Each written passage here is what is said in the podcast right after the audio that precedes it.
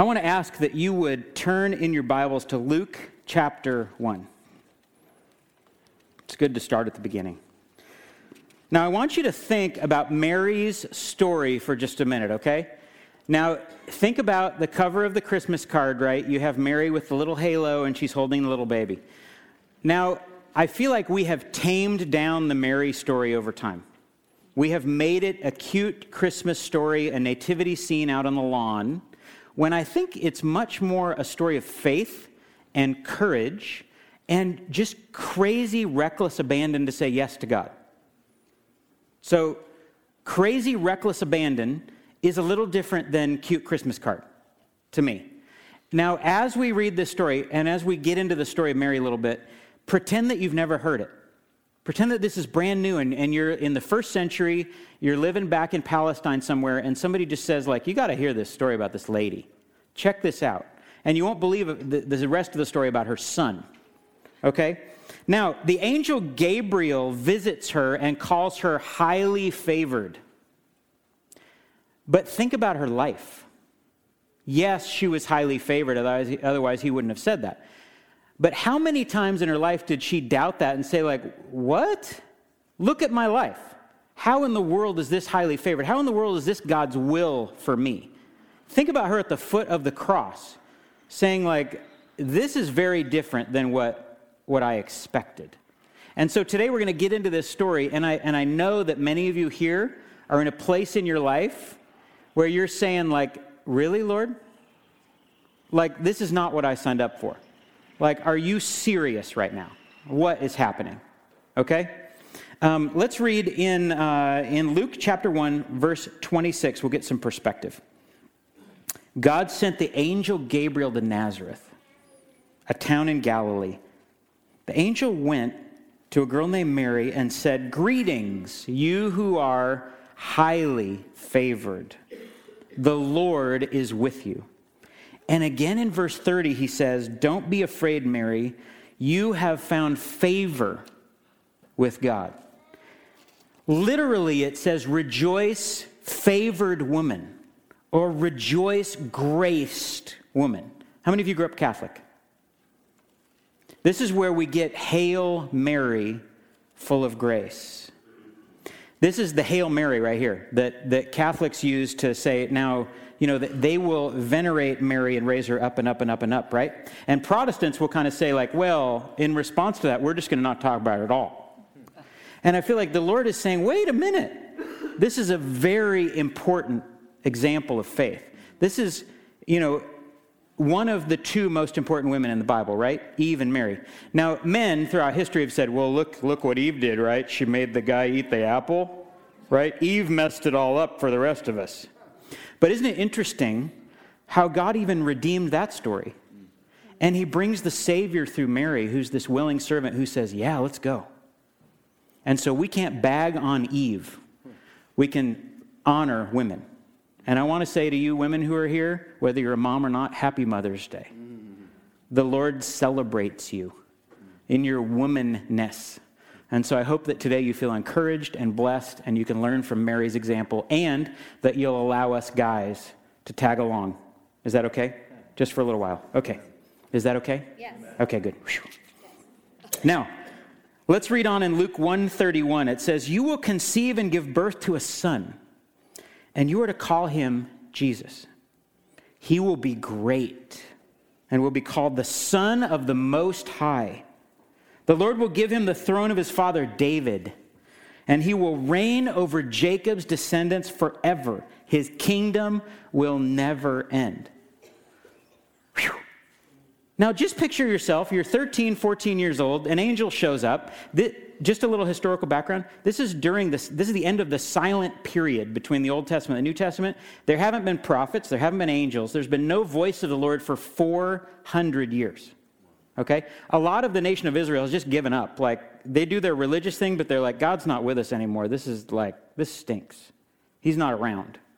And yet, Mary was still listening and still waiting and still believing.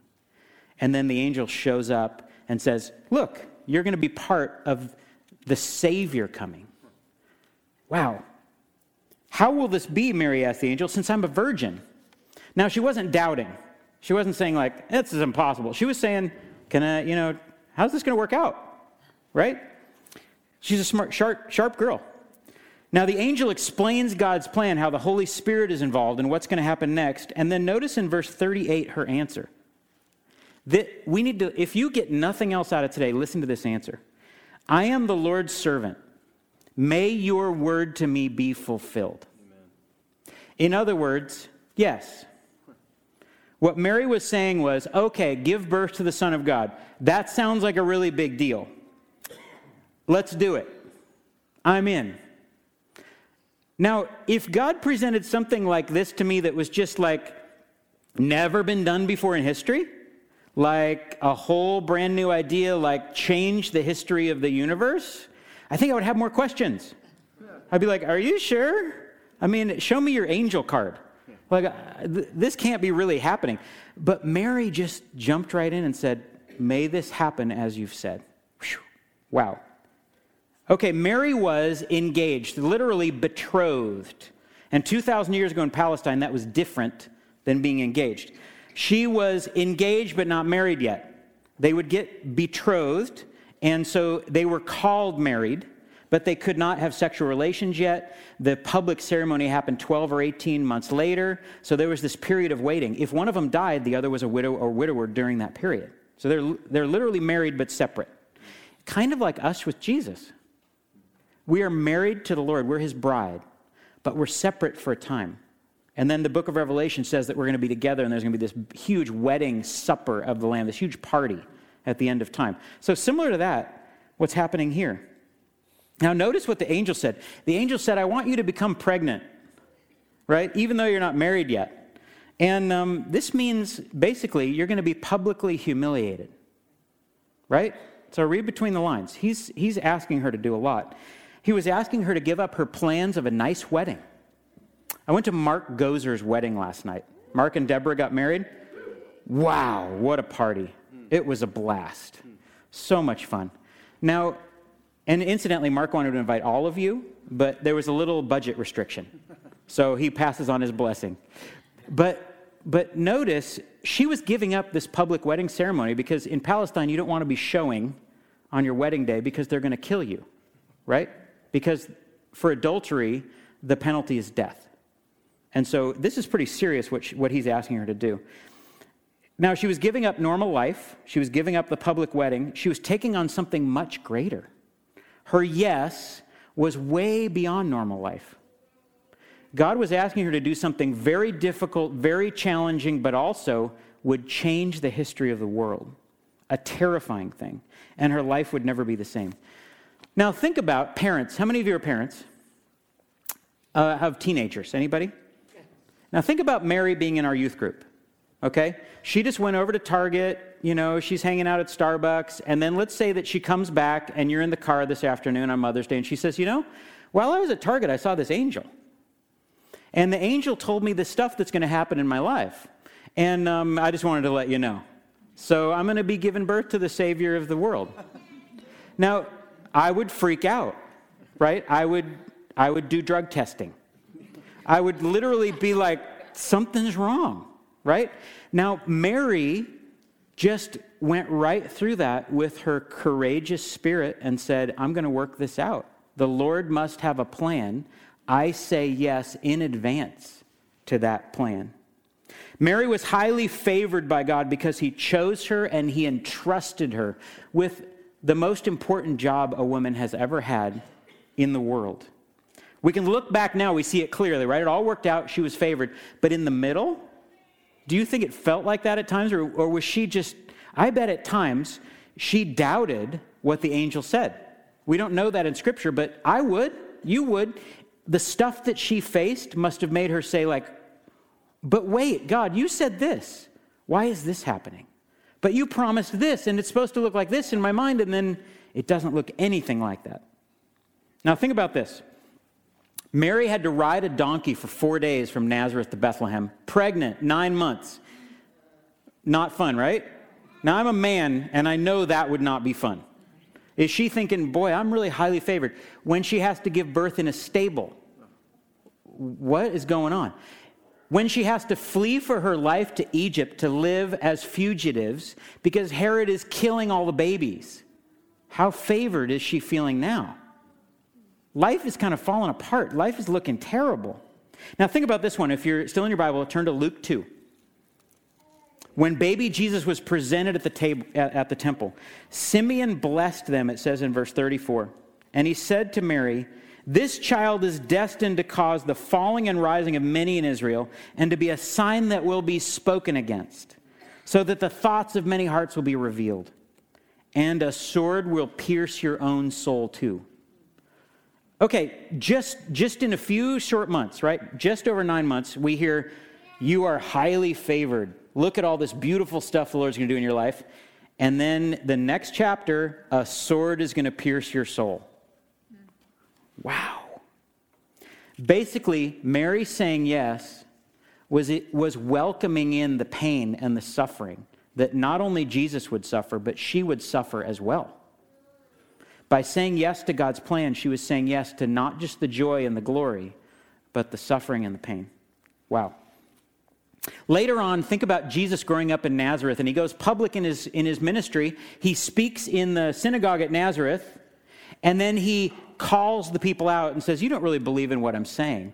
They try to push him off a cliff and kill him in his hometown, where Mary lived for the next couple of years, probably.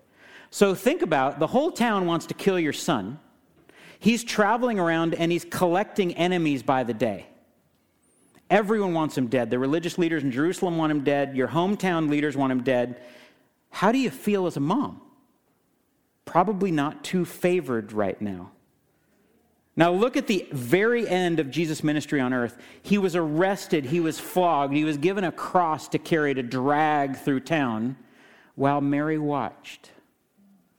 And I bet she was thinking in her mind of that time when Gabriel stood there when she was 14, approximately, and she probably was reminding God of his promise and saying, Wait, you told me this. Now I'm seeing that. You told me I was going to be highly favored, and how does this fit with this scene? Let's, let's watch this video for a minute.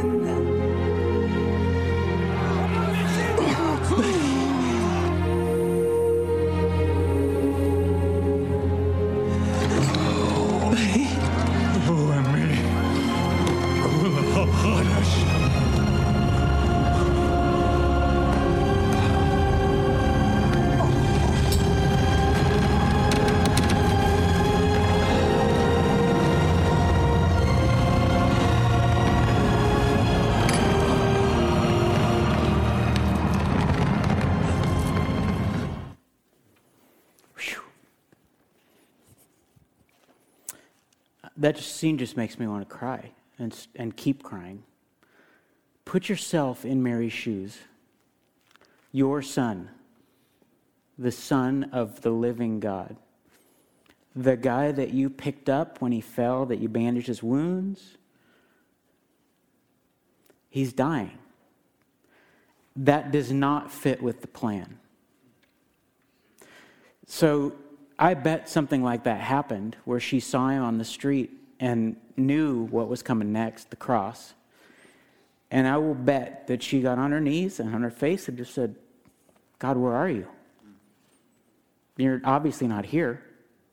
Where in what's going on? This is not what I signed up for. This is not how your work, this is not how your will plays out. Either I was wrong or you were wrong. Either I am messed up or God is messed up. Now, some of you may be in a spot like that right now and you're feeling like this is not what I signed up for.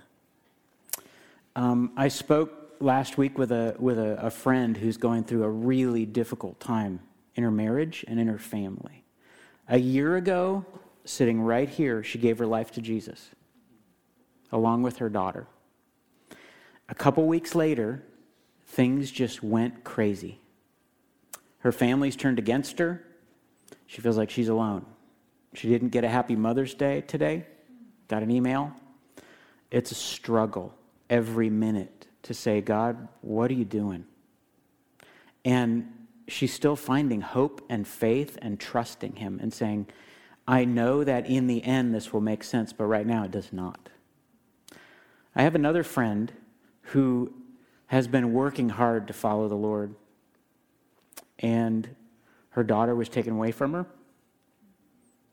and she lost somebody very close to her to suicide, and has been saying, like, really, God? Is this, this how it's supposed to work? There are two people sitting in this room right now who are saying, I don't know how I'm going to make ends meet. Um, the job is not coming.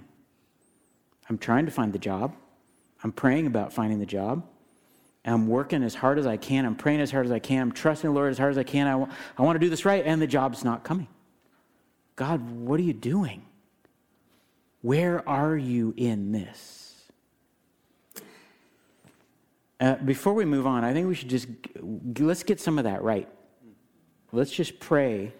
I want to pray uh, an, a prayer of encouragement, and notice what's in the word encouragement: courage, for each of you that are going through that right now. Okay, and let's move on. And um, the rest of us, don't just sit there. If you're going through this, just accept it from the Lord. And if you're not going through this, just pray along with me that the Holy Spirit will use in His power his word, His presence, His courage will come into lives right now, okay? Lord Jesus, I lift up, we lift up members of our body, members of our community that are suffering, that are stuck in the middle, that have been promised something by you, that are, are following you, and yet, Lord, it looks ugly. Everything has hit the fan. Give them peace, first of all. Prince of Peace, bring peace. Holy Spirit, bring courage. Would you bring the strength, the bravery that they need right now? Lord, would you, through your Spirit, help them to know how to pray? Your word says that you will help us pray when we don't even know how to pray. Give them prayers and communication with you that will surprise them. And Lord, we also ask that you would change these circumstances for your glory in your time, and that you would give them patience, whether that's 30 minutes or 30 hours or 30 years, would you give them the grace? Would you carry them through? Would you help them to see pictures of your plan and keep the dreams and the hope alive? In Jesus' name, amen. Whew. I think about Mary at the foot of the cross, and I think about her just wanting to give up. But then the whole story changed right? The day that Satan won, that he thought was the greatest victory ever, turned out to be his ultimate defeat. And Mary was part of that. She was crushed. She was worked. It was over. And then look what God does. Right in the middle of this thing, Jesus rises on Easter 2,000 years ago and changes all the rules. Rises from the dead and appears to all these different people, including his mom. Suddenly, his mom and his brothers believe, and it's a game changer. It's a world changer. Turn to Acts chapter 1. This gets really fun now. Are you ready for it to get fun? Some of you in your life, you're like, man, I need that fun. So let's read about the fun in Acts chapter 1. Acts chapter 1, verse 14. They all joined together constantly in prayer, along with the women and Mary, the mother of Jesus, and with his brothers. And if we keep reading Acts 2, verse 3 and 4, check out what happens. Suddenly, a sound like the blowing of a violent wind came from heaven and filled the whole house where they were sitting. They saw what seemed to be tongues of fire that separated and came to rest on each of them. All of them were filled with the Holy Spirit and began to speak in other tongues as the Spirit enabled them, including his mom, Mary. She was there at the moment when the Holy Spirit poured out, when the church was born, when the kingdom was established, when all this stuff the angel said finally made sense. This kingdom will never end. She saw him die, and then she sees him walk alive with a new body. And, and the Holy Spirit comes and, and gives everybody this insight into what he's going to do next as the kingdom moves forward. And the church stays strong and continues to this day by the power of the Holy Spirit in you, in you and in me. Can I get an amen to that? Finally, it all made sense. Now, we're going to go on with this and finish it in a minute. But first, I want to invite Audrey up. And she's going to be Mary for us for just a minute. And she's going to read something that Mary wrote, uh, that Mary sang. And this is called Mary's song, the Magnificat, from the book of Luke. Go for it. And Mary said, My soul glorifies the Lord, and my spirit rejoices in God my Savior. For he has been mindful of the humble state of his servant.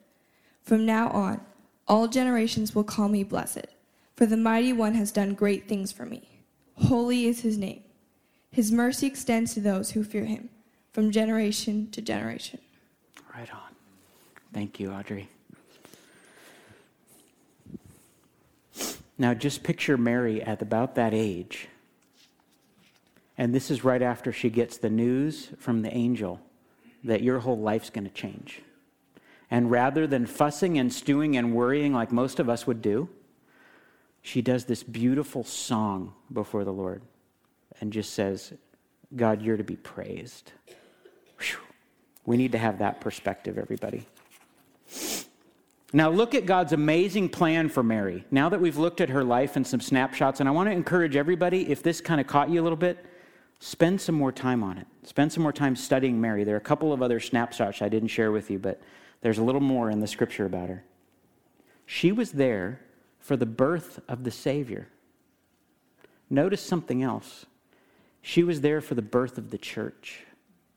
She was there for the birth of his bride, us. She is truly highly favored.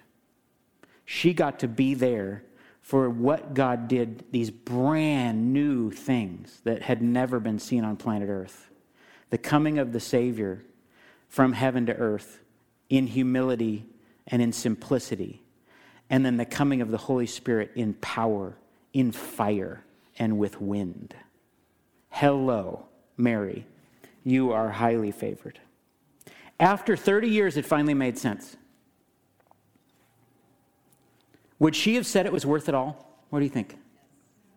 I think when she was in the upper room seeing the tongues of fire in everybody's head, seeing the Holy Spirit pour out, she would have been, yeah, that was worth it, right? Big smile on her face. What about 50 days earlier? What about 40 days earlier? Not so much. She did not see the whole picture. This is what some of you need to hear right now. This will make sense in the end. You will look back on all the stuff that's going on in your life, the things that have fallen apart, the things that have broken, the things that have not worked, the things that were not consistent with His plan as your understanding of it was. And you will look back on it in 30 minutes, in 30 days, or in 30 years, and you will say, Oh, oh, thank you, Lord. Now, in the middle, pray for his perspective. Pray that God will give you the courage that you need to get through. And trust that he loves you so much that he would not crush you without reason. He would not allow pain without reason. The stuff that Mary went through was not without purpose, it was full of his purpose. Sometimes when we are in the center of God's will, it feels like everything is falling apart. Other times when we're in the center of his will, it feels like everything is coming together.